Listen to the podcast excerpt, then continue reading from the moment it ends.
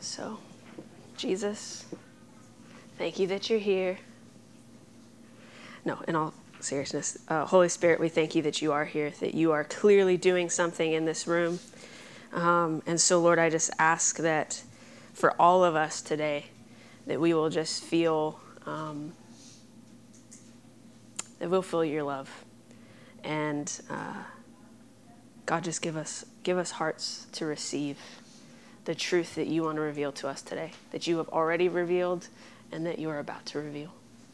We pray all of this in Jesus' name. Amen.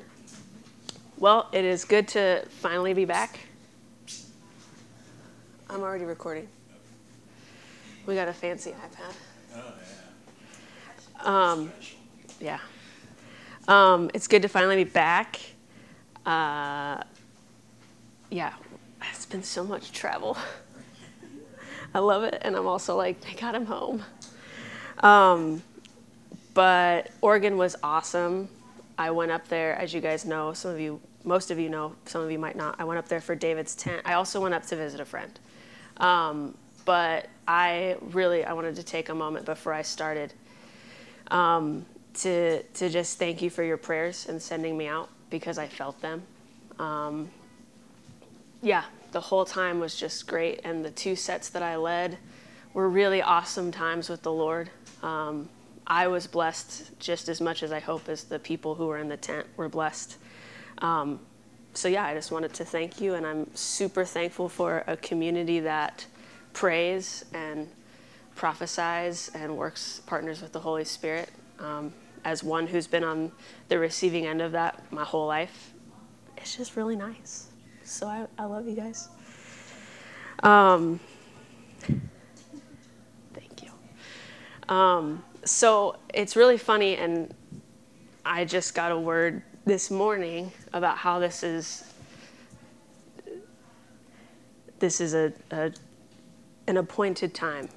Um, it's I I knew like a month ago that I was teaching today, coming off of all of my travels and all of the things, and for me, it I'm kind of like I just have to focus on what's in front of me, otherwise I get super overwhelmed. So I didn't know what I was teaching on until mm, Monday. um, and I was like, Lord, I don't have anything. I don't know what I'm doing. And then he told me, and I was like, whoa, this is weird because it was actually something that I experienced while in Oregon. So the Lord just works in mysterious ways, as they say. Um, so while I was in Oregon, for most of the, the time that I was up there, I was just kind of doing life with my friend. I just was living her normal life. Um, and so through like halfway through the week, she was like, okay, Jill, Friday's an open day. We've got to do something that's not like going to a coffee shop, going to David's tent, coming back and watching a TV show. Like, we have to do something touristy. And I was like, okay. So she starts running down the list of all the things. We can do waterfalls, we can go here, we can go there. And then she mentions the coast. And I was like, well, I've actually never been to the coast. I've done the water, I've done not all of the waterfalls, but I've done plenty. And all of that. So I was like, let's go to the coast. And she was like, cool. There's this hike that we can take that will take us up to, I don't know, a cliff. I don't know the technical term, um, that will overlook the coast. And I was like, cool. So she said she said it was great and it was worth it. She had done it before and she loves it. And so I was like, uh, and instantly I began to like daydream of what this was going to look like.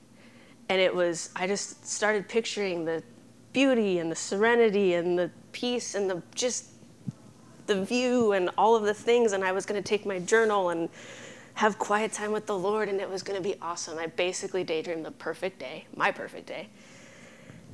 And so I was like, yes, let's do that. I'm totally down for that. Um, what I didn't think about was how we were going to get up there because that's not fun. Um, the trail was maybe half a mile, maybe less. I don't know. I'm the one that had to walk it, so it felt like an eternity. Um, but it was really steep. So because it was so short, as we know, it's so short, but it takes you up really high, so it has to be really steep, right? So it was pretty steep. So mm, 10 steps in, I was like, I'm ready to be done. Let's turn around. And I'm okay. Um, and I, I have to be honest, when I get in that place, my attitude gets real bad. And I was complaining with my out loud voice and inside my head. And it was the inside my head conversation was far worse than the out loud conversation because filter. But either way, it was still really bad. Um, my neck was started hurting like quarter of the way in. I was carrying a backpack. And Crystal at first was like, Give me the backpack. And I'm like, No, I'm good. I'm totally great. And then we walked in and she was like, Do you want me to take the backpack? And I was like, No, I got this. and then I finally gave her the backpack because it wasn't even that heavy. That's the that was the real kicker was I was like, this is it's our sweatshirts and your water bottle. I'm fine.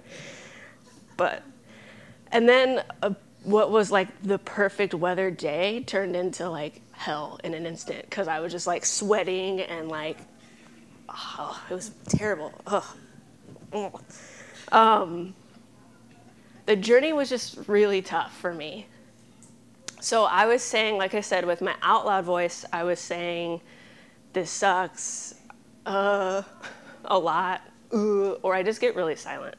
Um, I just don't, I just don't talk. Um, but the internal conversation that was going on in my head sounded like this, and well, I'll just tell you, and then we'll we'll go from there. Jeez. So the internal conversation with the Lord sounded a little something like this. This sucks. This is not what I signed up for. I want to quit. Are we there yet? Ugh, this is stupid. Why does the brush have to touch me? What if this is poison oak? Ugh, nature is icky. That's vulnerability, guys, because that's real. I wish I was lying. I wish I was making that up just to make you giggle, but that's true. So, um, the fact that I lived to tell you about that tells you that the Lord is patient. um, so, spoiler alert, obviously, we made it because the journey, I probably wouldn't be teaching it if we didn't make it. But um, we did make it to our destination. And um, when we got up there, we did what our generation does and like took all the pictures and let's do selfies and um, we also Marco Poloed, which is like a social media thing. We Marco Poloed my mom because she loves the coast. She loves the beach. So we were like, well, obviously, we're going to have to tell her that you should be jealous. Um, so we did all of that. And then once that was done, I felt it and I knew that I needed to sit and just take it in and not do anything, just take it in. And so I grabbed my jacket and I laid it on the ground and I just sat overlooking the coast, overlooking this beautiful view. Like literally, it, you could look out and there's the coast of Oregon, obviously not all of it, and then you could see the back. If you turn your back, if you turn towards what, what would be the back, there's a lake. It's just so crazy. That's like my dream to have the ocean and then a few miles over, there's a lake. Um, the name of the lake was the Devil's Lake, so I don't know, but whatever. It looked beautiful. Um, so I just took it in and began to journal. And so I wanted to share with you just a little bit of my journal, not all of it, because not all of it was relevant to today, but um, some of it was. So, what's relevant today, I'm going to just read it to you. I have it here. And this is what I wrote. I went for a hike today. More accurately, I went for a really steep walk. I was exhausted two steps in. I wanted to quit. I wanted it to be easier. I wanted it to be over.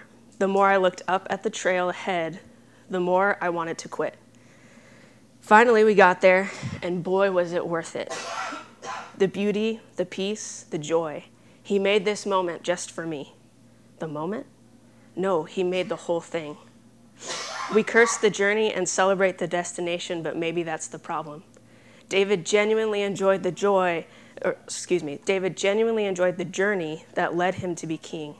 I would imagine that there were days that he wished he could go back to those days in the pasture.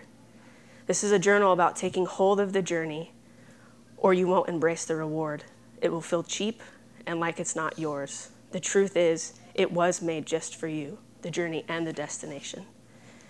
So, yeah, we're going to talk about the destination. Um, we're going to talk about what Scripture calls glory. Um, but for most of this, we're going to talk about the journey because the journey is where I feel like we get most attacked, right? That's, that's, the, that's the hardest part. And so, uh, Romans 8:17. If somebody asked me what my favorite chapter in scripture was today, I know I have a whole lot of life left to live and I have a whole lot of Bible left to read. But today, my favorite chapter in scripture by like a landslide is Romans 8. I know Romans gets a bad rap because there's a lot of things that are difficult. But don't throw the baby out with the bathwater. There's a whole lot of identity in Romans, especially Romans 8. It's my favorite. It brings me so much peace. Um, so that's just extra for you. Um, so Romans 8 17. Before 8 17, Paul is. T- so he's just talked about as our legal standing as children. So he's just talked about how the Holy Spirit himself bears witness to our spirit that we are children of God.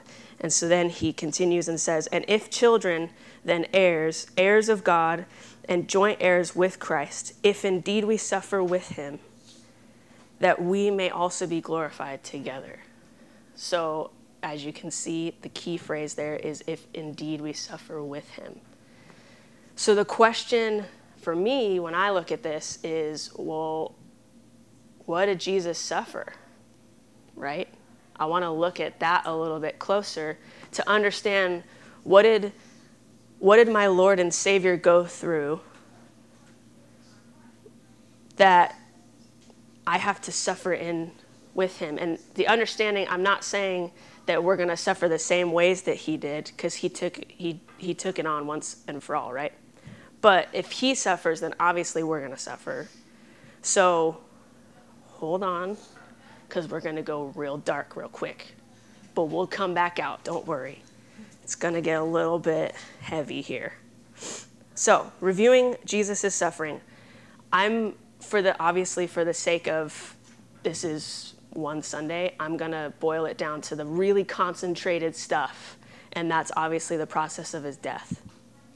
Obviously, I'm sure he went through so much more, but this this is where we have the most like scriptural basis that describes things very intensely of his suffering. So for me, it starts, we're going to start from the Passover dinner, where Jesus has to basically call out his betrayer um, and just say, hey, one of you guys is going to betray me today. And that is, sorry, um, one of you guys is going to betray me today and tells him to go. So he tells Judas, go and do what you have to do.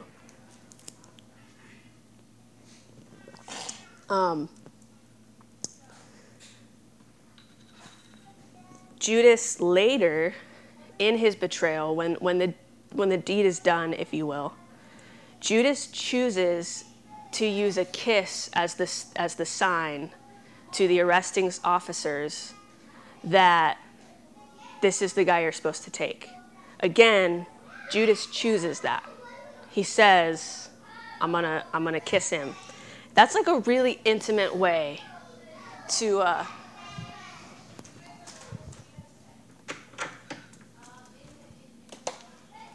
that's a really intimate way to betray somebody, right? Like the most intimate way in this particular circumstance to kiss somebody as you're betraying them, as the symbol of betrayal. That's got to be tough to take. But Jesus has to do that. So he's betrayed. Um, then, I'm going to read it from my Bible. I want to talk about Jesus in the garden, Matthew 26, 36. I forgot to.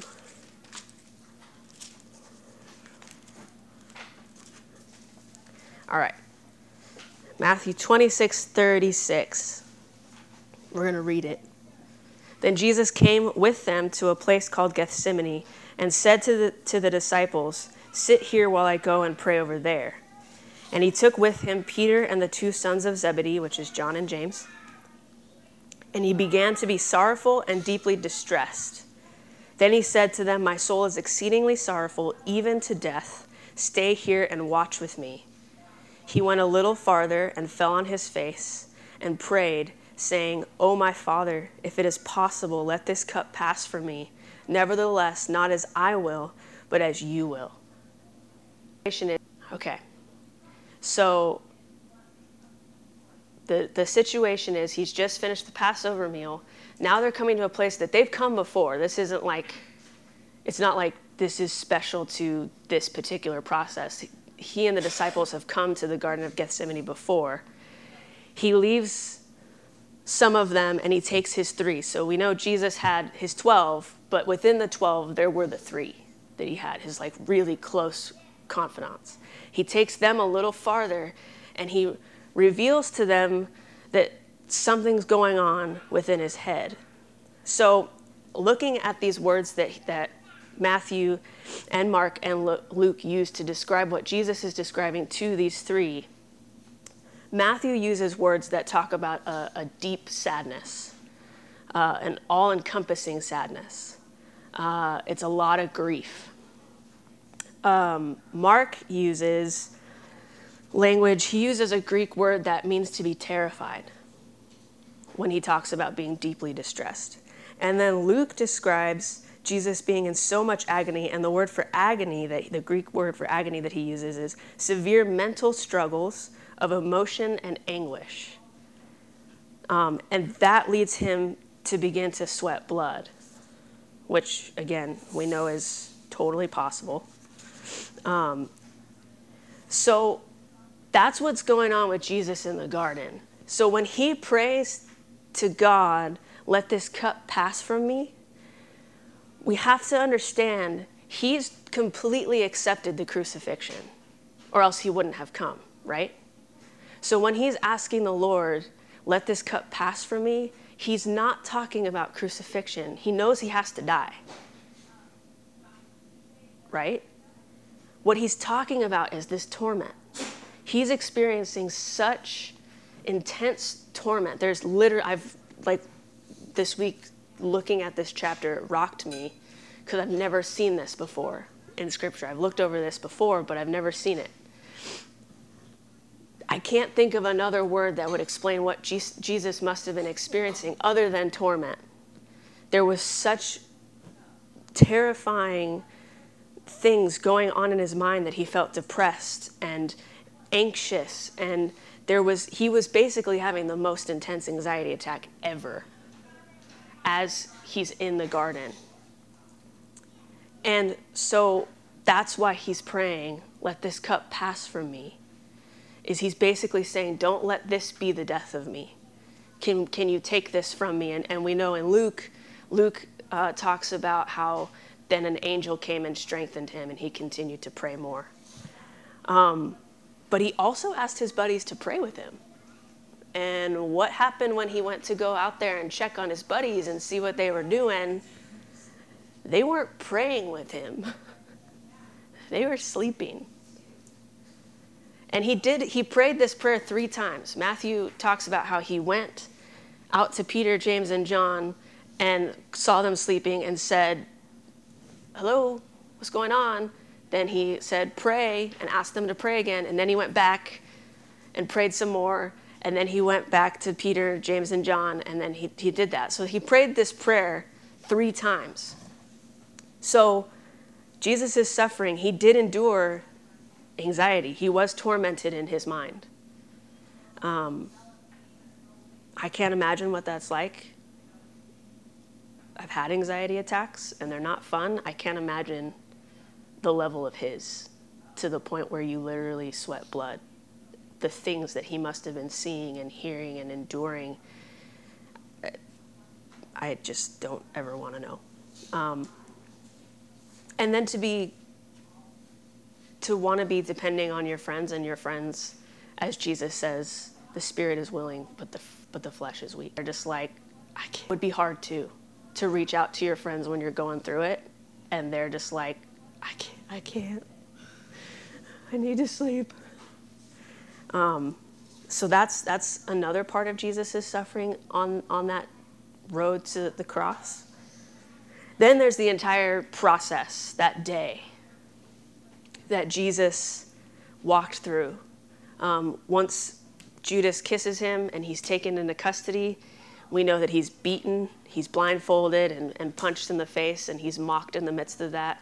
Um, the soldiers, you know, say, If you're the Son of God, tell us who just punched you.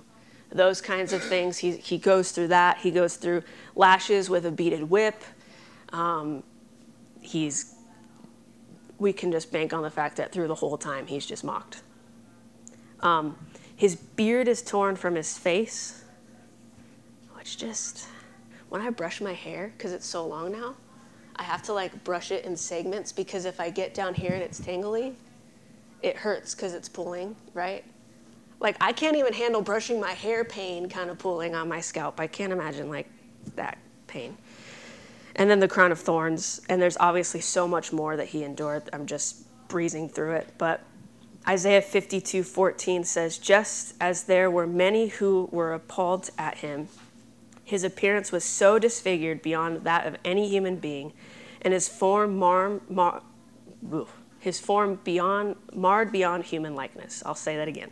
His appearance was so disfigured beyond that of any human being, and his form marred beyond human likeness. I've heard this talked about, and people say Jesus was unrecognizable. That's a severe understatement. Jesus didn't look human by the end of it.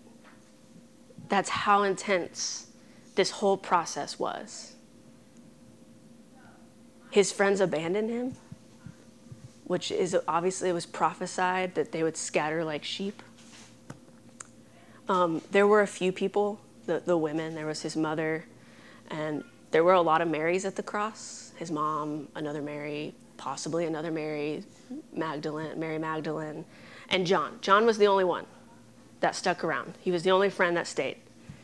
Um, but other than that, everybody else just disappeared, nowhere to be found. And finally, and probably the worst of all that he had to endure, was the separation from the Father. The moment that he had to cry out, My, my God, my God, why have you forsaken me? He's gone through all of this, and then his one saving grace that had been his comfort all the days of his life, and that was taken from him. Well, he gave it up. So that's Jesus' suffering.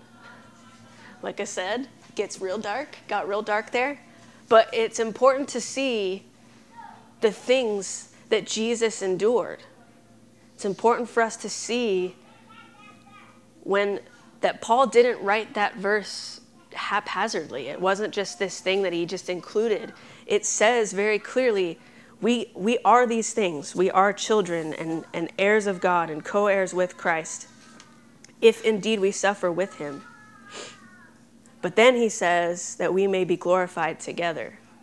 So now we're going to get lighter. Take a deep breath. It's going to be okay.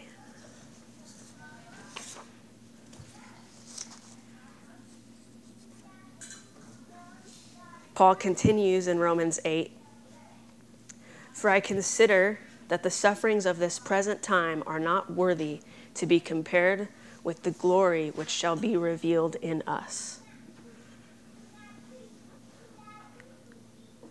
Even what Jesus went through, even all of that being mutilated to a point of not looking human, pales in comparison to the glory that was going to be revealed in him three days later.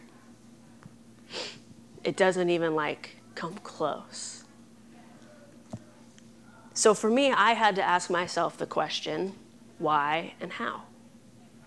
Why did Jesus endure this and how did he persevere? Because that informs my walk, right? That informs our walk through the journey. If we have to do what Jesus did, then my question becomes okay, Lord, why'd you do it? And how did you do it? So, for the first question of why did he endure this suffering, I know I've said this before and I know most of you know this, but it's, it's always good to remember the key word for today remember. We have to remember what we're talking about here. So, just really quickly, we're going to go back to the beginning and we're going to breeze through it. So, we know the beginning, there was a Trinity. There was God, God the Father, Jesus the Son, and the Holy Spirit. And there was such perfect love in that unity that they decided we've got to share this with, with somebody. So let's create. Right? So they created with the understanding, and this is a, this is a really important thing for us to, to, to grab hold of. The rest of creation was simply an expression of love. God is always loving. He loves what He created. He, he loves the fact that He made earth and vegetation and land and sea and all of that. But it was simply an expression of that love for who? For us. There's only one thing in creation that was made in His image, and that was us, mankind. So everything else was made as an expression of His love for us. He wanted to bring us, He, he wanted to make a home for us to live and dwell with him. So, Adam and Eve, when he created Adam and Eve, we know scripture says they walked with God in full communion. There was nothing separating them. Literally nothing separating them. They walked naked. There was nothing that they had to hide from him. And so that was that was the that was the intention. That was the hope. That was the promise until, right? Until Adam and Eve made a choice. And the choice that they made, like my mom talked about today during prayer, the choice that they made was we're going to listen to the voice of this, this voice that we've never heard before. This stranger. We're going to listen to him and his questions over the only other voice besides probably each other's they've ever heard. Can you fathom that? The only other voice besides their spouses was God's voice. And they chose to not listen to that voice, but to the voice that said, Are you sure?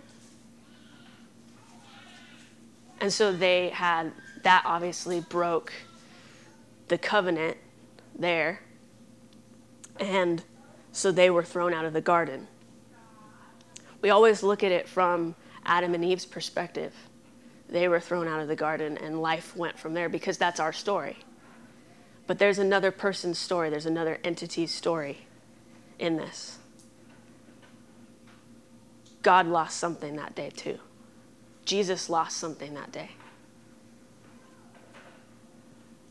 See, Jesus is depicted later as a husband, right? Not even really later, later, but obviously there's there's things in the Old Testament that talks about God being the husband. But Jesus lost a bride that day. So God lost sons and daughters that day. So and there were how many years in between before Jesus came, before Jesus was born? That they also had to endure that separation this love that was welled up inside of them that they wanted to share with us got a wall in between it. And they could only share a level of love that we would allow based off of the choices we were making and the sin and all of the things, right? That's why he created law. Was so that there could be some sort of like, I got to share something with you, so here's the law and the, and the measure and, and all of that. So, again, the question or the answer to the question Why did he endure the suffering? Jesus is the loving husband in pursuit of his bride.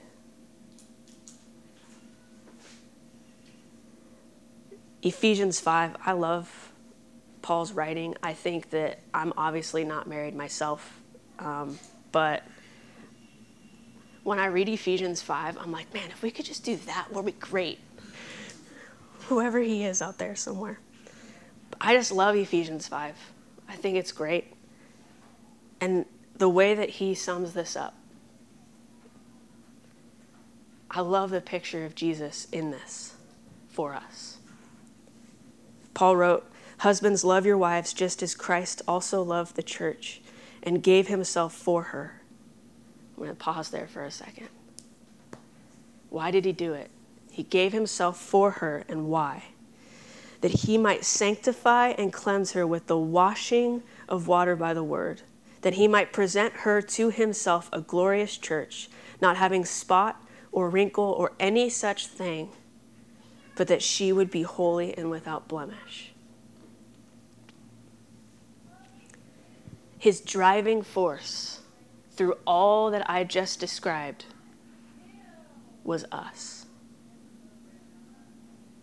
He was a lovesick husband willing to do anything if it meant that he got to be in full communion with us again, if it meant that he got to rule and reign with us as was always his heart. That was always what he wanted. I just, that he might present her to himself. It wasn't anything we had to do, he did it for us. Because he wanted a bride that, that was worthy.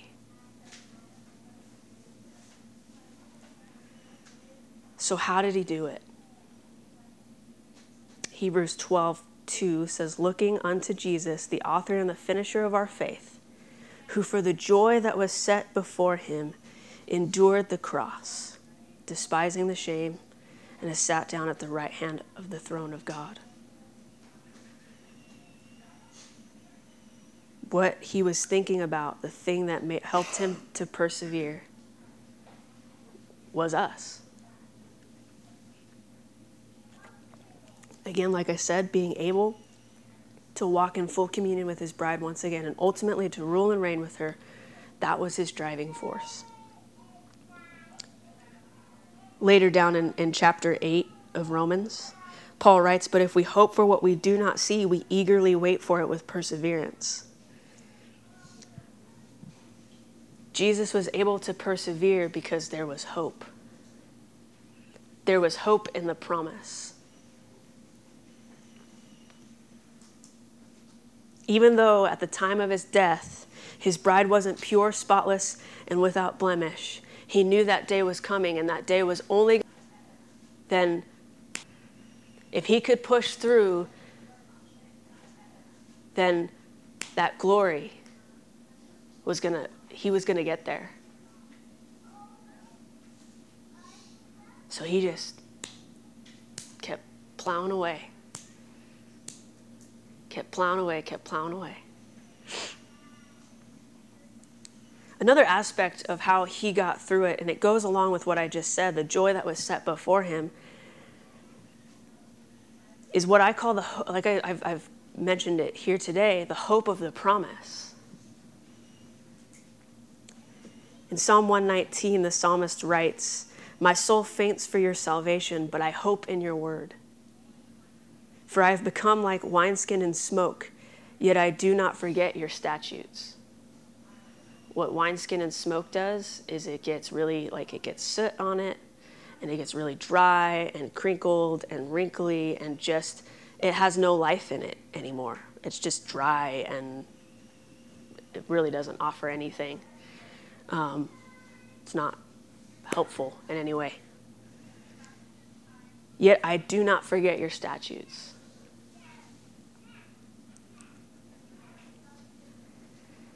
So, back to this lesser story. It's obviously just like a small picture of what's going on, of what I'm talking about. As I was walking up that oh, that stinking path. Um, I told you about the internal conversation that was going on my side of it, but I didn't tell you the other side of it. There was another voice in my head, and he was a lot nicer than I was. so as I kept walking and, and just like would look up and be like, oh my gosh, it's so much longer.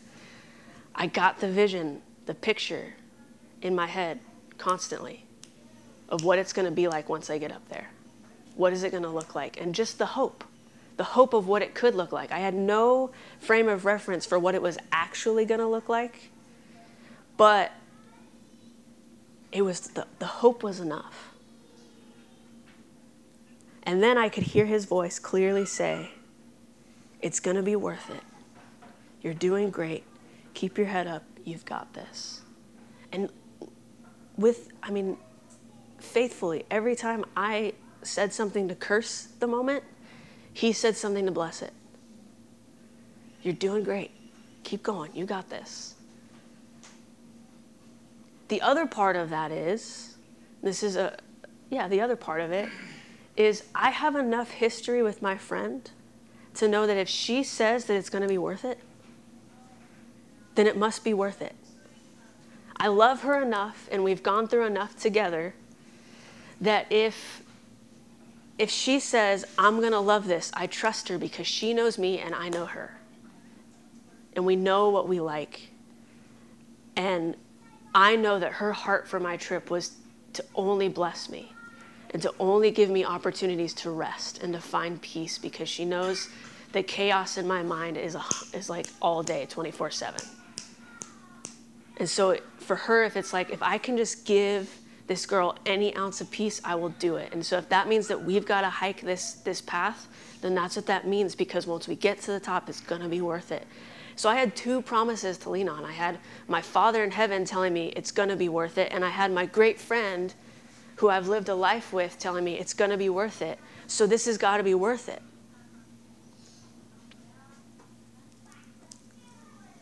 I strongly believe God gave me that image that day because He knew I was going to hate every minute of it, that I was going to struggle up that mountain. And can I tell you, biking, done enough, like, I'm not a hiker, I don't love hiking, but I've done mountain biking with my dad. And when the uphills come, I'm the worst. I'm so bad at uphills. And how I deal with it is for me, if I stop, I'm done. So if I take a break, I might as well just walk back down because I'm not going to get started again. I've lost all momentum and I'm exhausted. I'm done. So for me, what helps me get up is I go at a sloth pace. I mean, it's embarrassing how slow I go. Just like once, just one, I literally have to take one step at a time. And people will go ahead of me, and it just is what it is. My, my dad, when I go mountain bike riding with him, he'll like ride up a little bit and then he'll circle back around and then come in and check on me and make sure I'm still okay and like not gonna pass out and then he'll go up ahead and then he'll circle. If I had to circle back around for somebody, I wouldn't live. They would have to call the paramedics. and Be like, she's like hyperventilating and now she's passed out. But you know, that's why you travel with those who are just better than you at those things. Um, so I know the Lord gave me that picture that day to get me through. And I know He gave me a good friend to walk that path with, to encourage me, somebody that I could trust. When I doubted that voice in my head, if there were ever a moment that I doubted that voice in my head, I had somebody saying, No, it's going to be worth it. Um, and that's the same as our spiritual walk. You've got to listen to that voice in your head. He does talk to you, and you've got to walk with your friends community is so important. I know we know this, but um, yeah, community is so important. So, now we're getting to the destination part. Um, we go from glory to glory. 2 Corinthians 3:18 says, "But we all with unveiled face, beholding as in a mirror the glory of the Lord, are being transformed into the same image from glory to glory, just as by the Spirit of the Lord."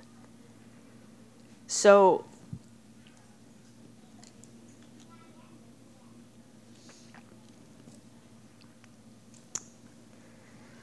when Moses saw God pass by, we know that God had to cover his eyes. He passed by, and then Moses caught like the back of Jesus or the back of God.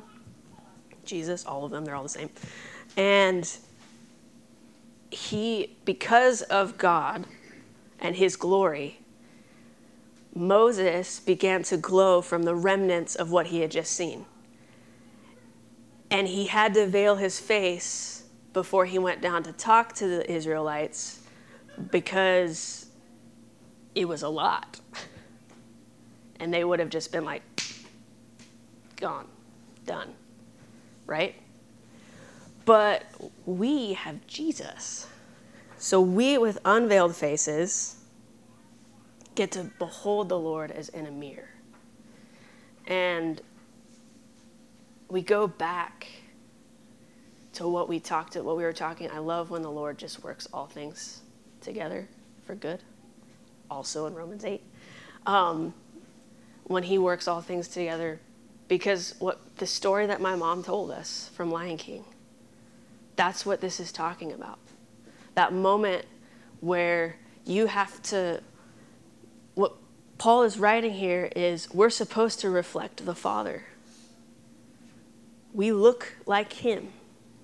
We were made in his image. And so, as clear as the reflections of our own faces in a mirror, that's how we are supposed to reflect the Father to the world.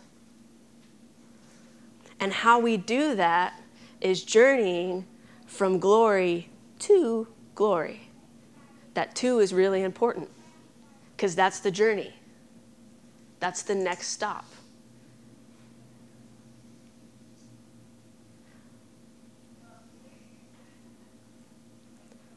as so once we left that spot up on the cliff and can i just tell you okay there was this moment. I'm just gonna again this is extra not on the notes.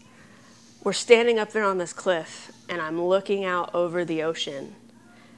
And i i told crystal i looked at crystal my friend and i said i have grown to love the ocean. I haven't always loved the ocean. I am learning to love the beach, but hmm, but I love the ocean and I love looking out. And I realized this.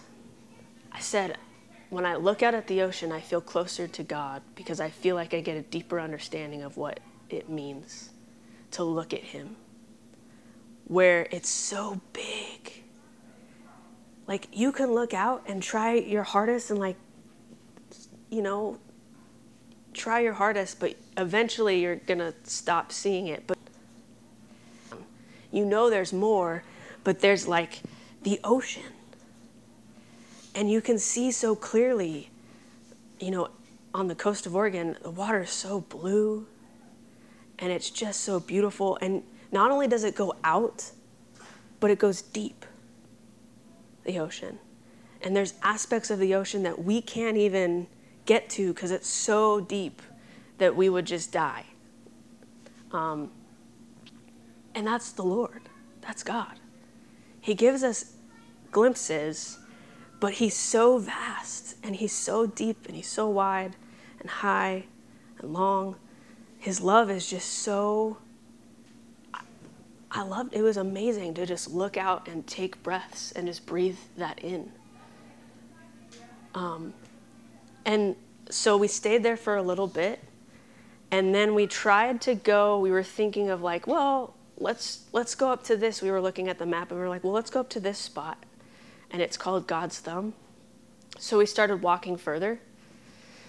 We realized thanks to Google Maps that it's way longer than we had time for, energy for, we were hungry, all of the things. So we decided to turn around, but what that meant was there was more uphill and it was pretty steep. Um, and then the downhill, because that first part that I was talking about where I was complaining the whole time, because that was so steep, the downhill was even hard. And that's like different muscles and all of that. So it was like still a really hard trek back to the car. But can I tell you that my entire countenance changed? The person that I was and how I acted walking up the hill was vastly different from the person walking back down to the car. Because of a few things. One, I'd already journeyed this before. So I knew about how much longer we had. Like I recognized, like, oh, that's the poisonous plant that I shouldn't eat, just in case I wanted to eat a flower. I don't know. Um, but Crystal told me that's poisonous, so don't eat it. And I was like, okay. Um, so I like knew like there's that one. Okay, there's that one. Um, that was helpful. I had already journeyed it before. Um, but the other thing was, I had reached one of my destinations, and I had had a moment with the Lord there. I had reached, for all intents and purposes, that glory. And that glory stays with you, it can't be taken away. You carry it with you the rest of your life. And so, what happened in me is no longer was I sitting and complaining about the uphill that I had to walk up, but instead I was the one encouraging Crystal because now she had reached her limit and she's like, I'm so done. She was really hungry. And so I was like, no, we could do this. It's, it's, it's just right up here. It's okay. We got this. And, um, and I also, the internal conversation with the Lord stopped being, this sucks, and I started thanking Him as I walked up in my sloth like pace. For each step, it was just, thank you for the journey. Thank you for this journey. And I began to praise Him and thanking Him for the food that was waiting for us at the car.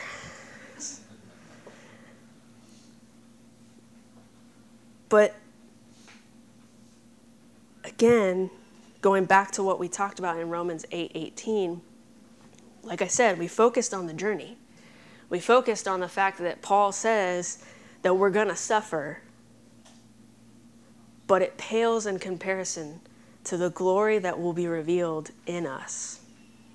So, as I said, we carry what we learned from the journey as well as any other time we've reached whatever destination the Lord wants to take us to, whatever, whatever gifts that we get along the way. We carry those with us, and, and those can't be taken away. And that informs our next journey if we choose to let it inform us. All right. How are we doing? We're doing good. Okay, great. Because I'm going to conclude, but I have some things to say in my conclusion. So, as I wrote, there's a mindset that has crept into the church, and I don't think it's here. I think it's the church universal. And it's this mindset that says, none of this will matter when I get to heaven. Which isn't totally false, but that's what the enemy does. He twists it just enough to where it's like, it's kind of true, but not really, so that means it's a lie. You're right. You can't take your money with you. You're not going to take your house with you. That's all facts. But the problem with this statement and why it's a complete lie is because that's insinuating that heaven is our promise. But that's not our promise. That's not our goal. In fact, the heaven that currently exists is going to be changed a lot because we know Revelation says there's a new heaven and a new earth. So, right now, that's just a holding place for what's to come.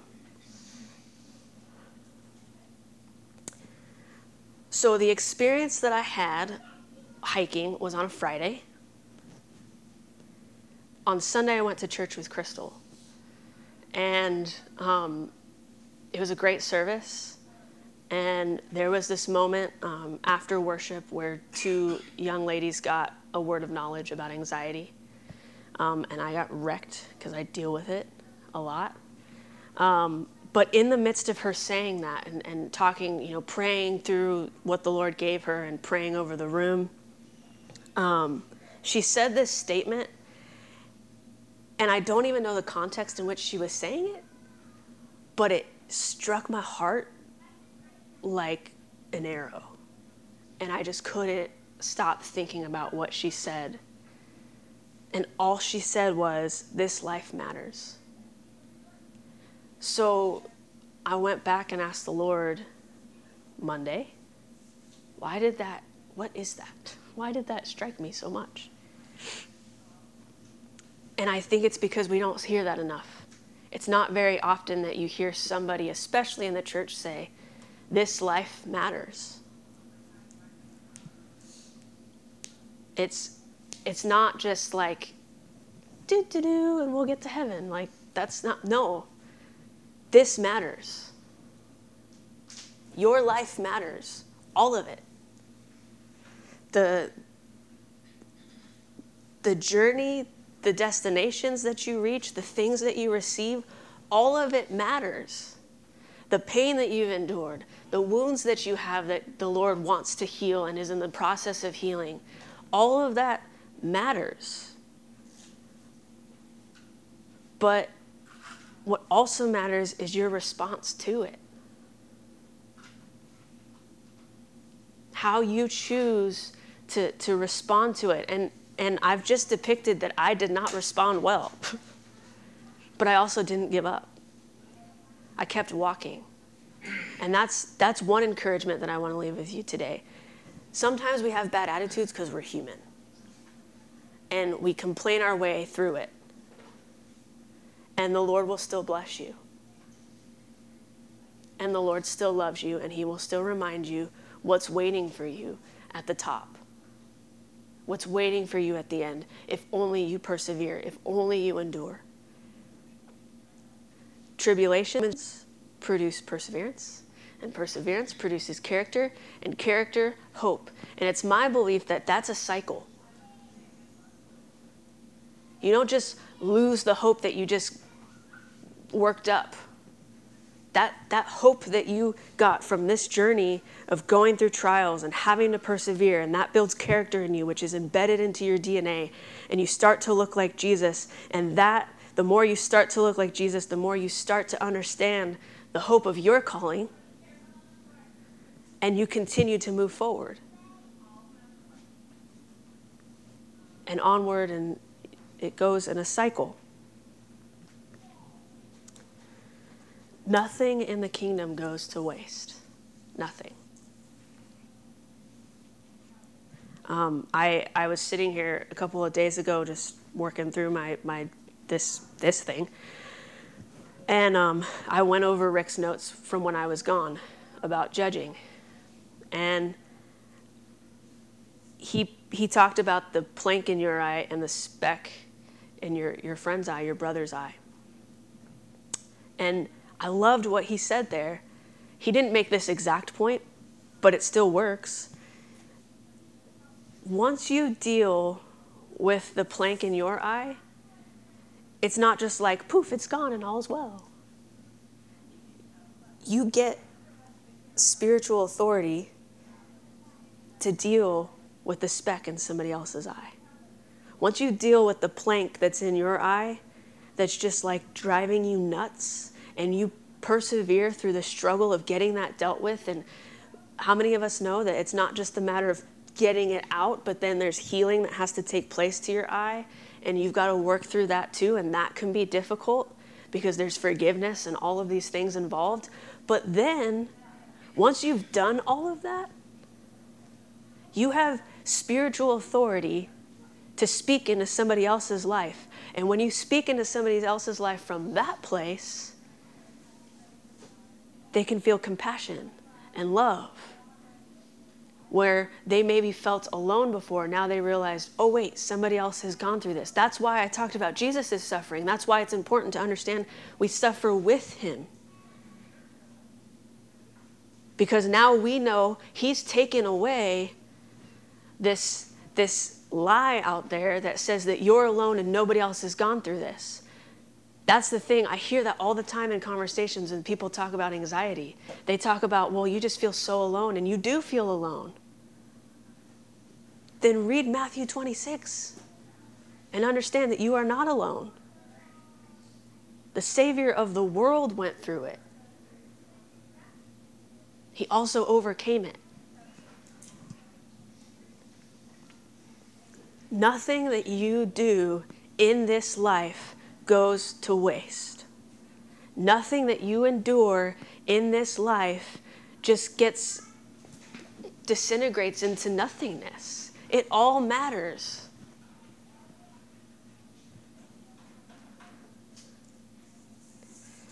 So, why I felt,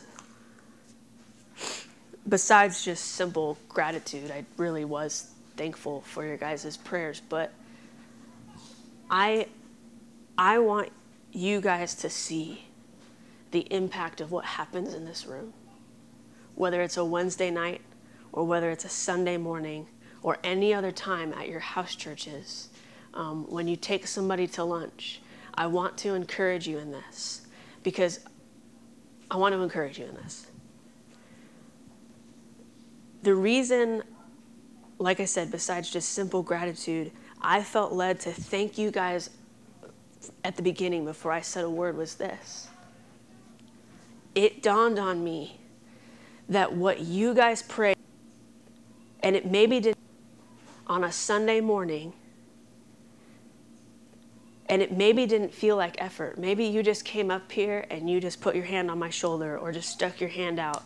And, and maybe you didn't pray with your out loud voice. Maybe you prayed in your head or whatever. But what happened here in this moment, do you realize it affected something a state away?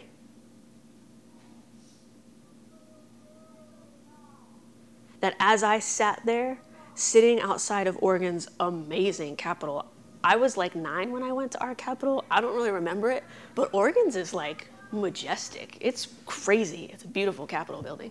But anyway, as I sat outside there, the tent literally from where I was sitting leading worship, I could see their Capitol building and I could see this massive gold man standing on top of, of the building and and I I was thinking of the people and the faces that I had seen walking down the street and all of these things. That's because you guys prayed. Yes, there was prayer involved for me and there was my preparation, but I was sent with something. So understand that what you think is a small contribution to something, that's not how it works in God's kingdom.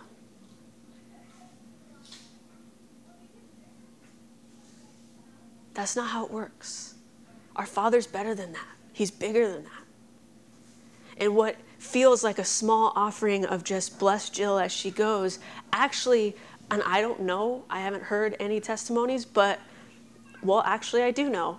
There was a guy as I'm sitting in this tent and I'm singing, and I'm just, my eyes were barely open. I was just like with the Lord somewhere crying and all this. There was a guy sitting in the front row with who I'm assuming was his caregiver. And um, every so often I'd open my eyes and I'd kind of see him like bobbing his head or whatever. Um, I don't know what he had. I don't know. It, it, was clear that something was there, but I don't. I don't know if it was autism or something like that. But he was an older gentleman, and like halfway through my set, he gets up and he pulls out a wad of cash, and he tries to hand it to me and goes, "This is so good." And I was playing guitar, so I was like, "Oh, thank you so much." And he just put it down, and then I went back and worshipped and just left it. And my heart was, "I'll just put it in the donation box." And so after my set, um, I went and talked to um, the director of Salem House of Prayer, his wife Linda, and to Crystal. And at separate times, they told me that this man went up to both of them at separate times and said, She's, it's just so amazing. Can you make sure that she knows I put a dollar there? And and he like told them it's for her this is for her. Now, my point in saying that is not to brag, it's to say he was clearly impacted. And that's because you prayed. That wasn't the only thing that I heard from people. And that's because I have a community that backs me up in prayer. Your prayers affect something. When you buy somebody a coffee or you give here or there, it affects something. I forgive me, I didn't look up this scripture. I think there's somewhere in scripture, or I don't know. But when you give your time, when you give your prayers, when you give financially to something, do you know that it's credited to you in heaven? It's credited to you as if you went. So when we support Wendy and Snoya in Malawi to you with finances or with our prayers, do you know that it's credited to you as if you actually stepped foot in Malawi, whether you ever stepped there or not? That's how good a father we have. So, this little house, what we do here, the, the weak yes that you might bring, or the gung ho, let's, I'm all in yes that you bring, it matters and it affects change.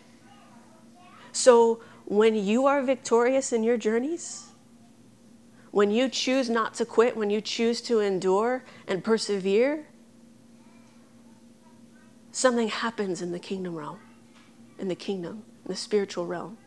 Something's something I, we don't might not know what it is, but it, it, something happens, and all of heaven rejoices.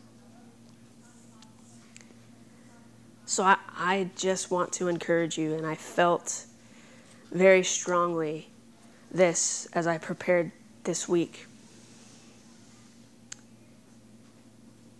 The Lord, just like He said in my ear as I walked up that that path. It really was good, and I'm really thankful for it, obviously, because He spoke to me. But just like He said, I think there are some of you here, and there are probably those who are not here who will feel it in the spirit that God wants to encourage you. And I, I really mean this. So hear me when I say this. If there are those of you who are walking this journey, you're walking in a journey right now where you're going, I don't know if I can make it. I look up and this feels helpless and hopeless and I'm just ready for it to be over because I've been walking this this journey for so long and I'm just done and nothing seems to be getting better and I'm not seeing the resolution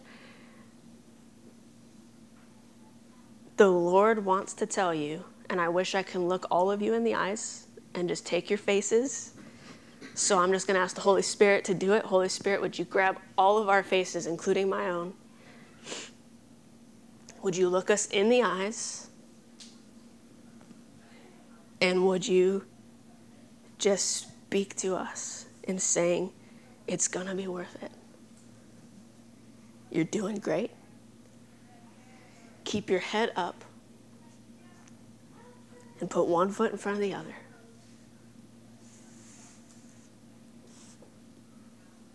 I'm going to say that again. It's going to be worth it it's going to be worth it. You're doing great. Keep your head up and put one foot in front of the other.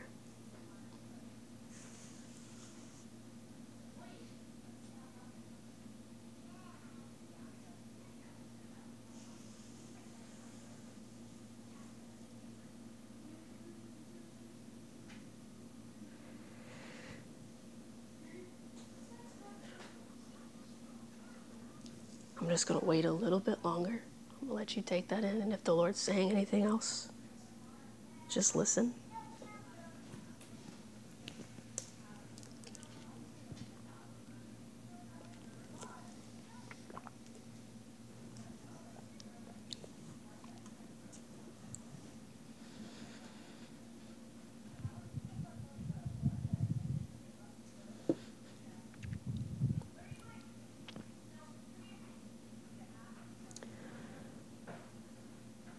Some of you need to hear that your life matters. It's not an accident that you just in this house, but on this earth.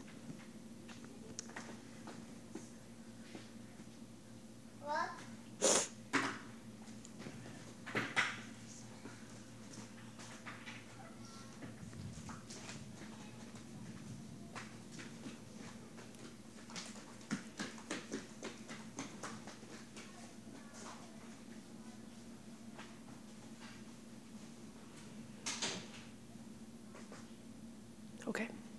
I'm going to pray for us, and then we're free to go.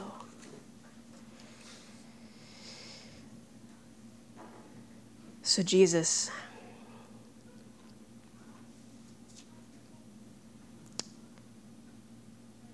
God, I, I, I thank you for what you went through.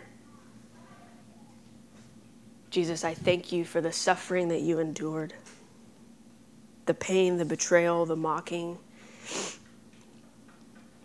um, the anxiety, the torment that you endured so that I could understand and could accept, so that we, all of us, could receive the truth that we are worthy because you made us that way so that we could receive the truth that our life matters because it's not us who's living, it's you who lives inside of us.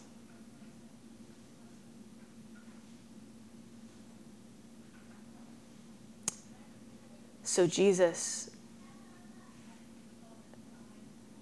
I also thank you for your leadership. That at any moment, uh, uh, while, I, while we walk this journey, at any moment,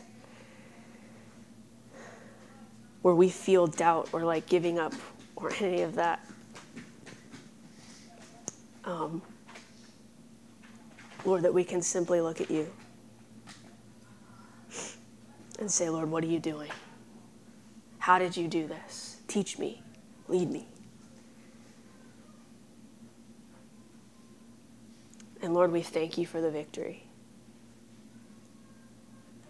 Lord, we thank you for the glory that is revealed in us, your glory that is revealed in us, that every step that we take, every journey that we endure leads to us looking more and more like you, like you always intended it to look. You spoke those words, let us make man in our image. Father, we receive that identity this morning, that we and we alone were made in your image that we and we alone are recipients of your vast love. Would that love strengthen us, fill us with hope for what's what lies ahead as we walk our, our different journeys. And as we come together, Lord, would we remember to encourage each other, to remind each other of your promises, to remind us of who we are in you, to remind us who you are so that, Lord, in all these things, that you would be glorified. We love you, Lord, and we pray all of these things in Jesus' name. Amen.